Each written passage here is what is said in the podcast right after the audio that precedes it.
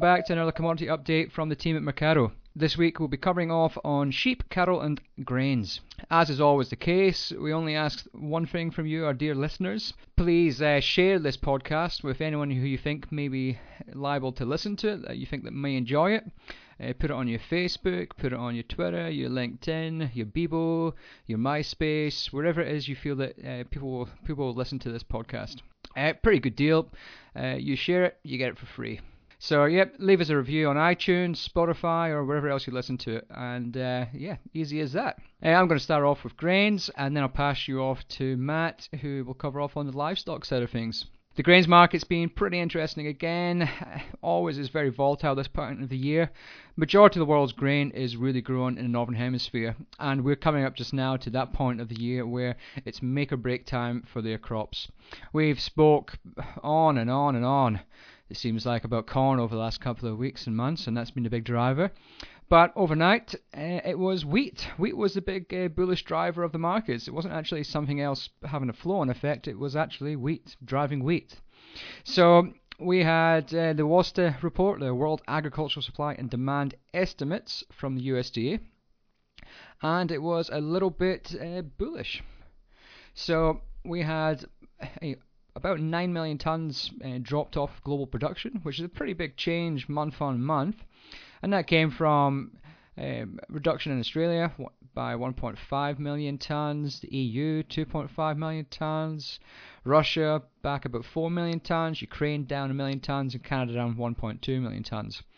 But out of those, one thing to remember about those countries that I just mentioned, all those countries are major exporters of wheat, which means there will be a lot less wheat available, or 9 million tons less available, for those import markets. So it's driven the market up uh, overnight, probably about between seven and eight dollars uh, per ton. Uh, the wheat price has gone up, and we expect to probably see some of that uh, flow through to the likes of the ASX over the next couple of days if you know the CBOT futures maintain their sort of rally that they experienced overnight.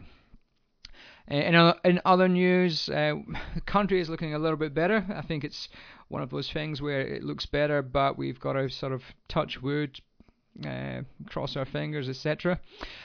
Uh, there is more forecasts from the BOM which say next three months are going to be extremely dry got to take it with a little bit of a pinch of salt because they did say back in you know April May that June was going to be dry, and for some places it was, but you know overwhelmingly uh, big chunks of the cropping regions uh, where uh, did get the rainfall they needed, especially WA, Vic, and SA. So you know let's not be too despondent by that bureau's uh, uh outlook because it might not mean anything really. So we shall see, I guess, is the uh, the sentiment there. Uh, on Mecardo this week, we, I did look a bit at uh, whether the market is right for a, a futures contract, uh, whether it's worthwhile taking one out just now. Uh, prices for likes of likes of CBOT for this December, they're not massively attractive for taking out a futures contract, but they do offer you know some reasonable opportunities looking further out in the horizon, say for December uh, 2020. But the same is can be said about uh, ASX as well, which I've been skeptical of ASX in the past because it just didn't seem to have much of the way of liquidity or volume. But in the last year, it's actually seemed to have taken off a bit. And uh, one thing I would like to say is that you know it does offer some pretty good prices for December 20, eh, sorry, January 2020, uh, January 21, and January 22. All prices, you know, in recent times have been you know, between that sort of 325 to 350, and and even last year we saw some prices uh, for that long horizon period at $380 a ton, which gives you a good starting point for your marketing for that particular year. As always, you know, my big thing is uh, don't only look at the season that you're currently growing, you've got to look further out down the horizon because that is really where the opportunities are for, you know, ex- extending your cover and extending you know the price premiums that are in the market. So uh, jump on there, have a read of that article. It's I think it was you know it outlines it pretty well that that's the way the market seems to be working, and it gives you some opportunities for locking in a good price. Uh, might not look good compared to last year's prices, but you know we don't really know what's going to be happening in next year. So if you can lock in a price that would look, you know, reasonable historically, uh, and you only do it for a small chunk of your overall requ- requirements, then it's not always a bad idea. Um, I'm going to pass you off to Matt. Uh, he's going to cover off on livestock and uh, yeah, have a good weekend. Thanks for that, Andrew. We'll jump straight into cattle markets. This week we had a look at the gross margin for feedlots, uh, both in the north and the south. The rising grain prices we have seen of late continue to squeeze feeder margins, more so in the south and the north. Uh, I think the use of sorghum in the ration in the northern feedlots has helped to insulate feedlots somewhat.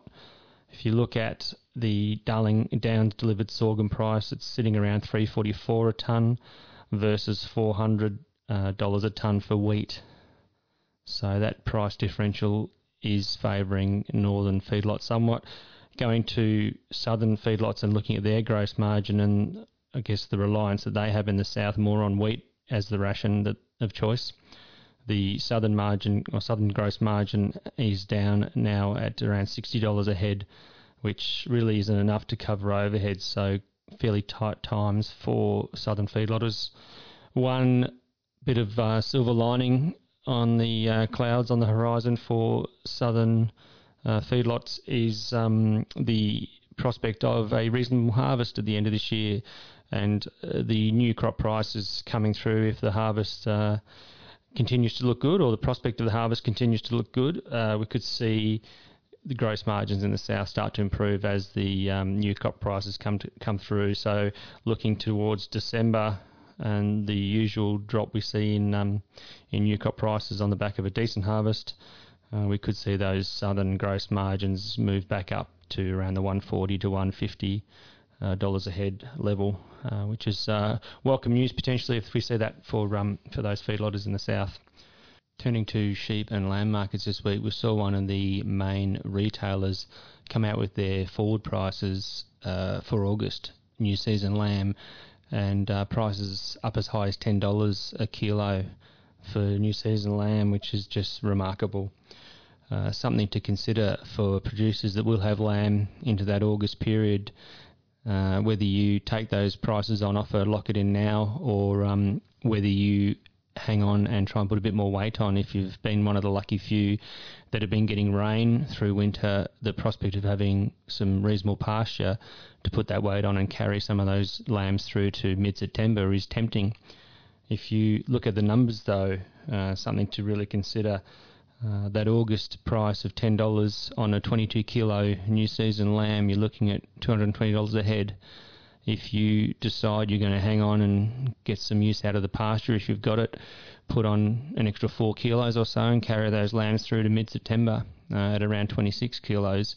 You're going to need to get around 8.45 cents a kilo to make up for the same that you would have got in terms of dollar per head uh, back in August selling the lighter New Season lambs.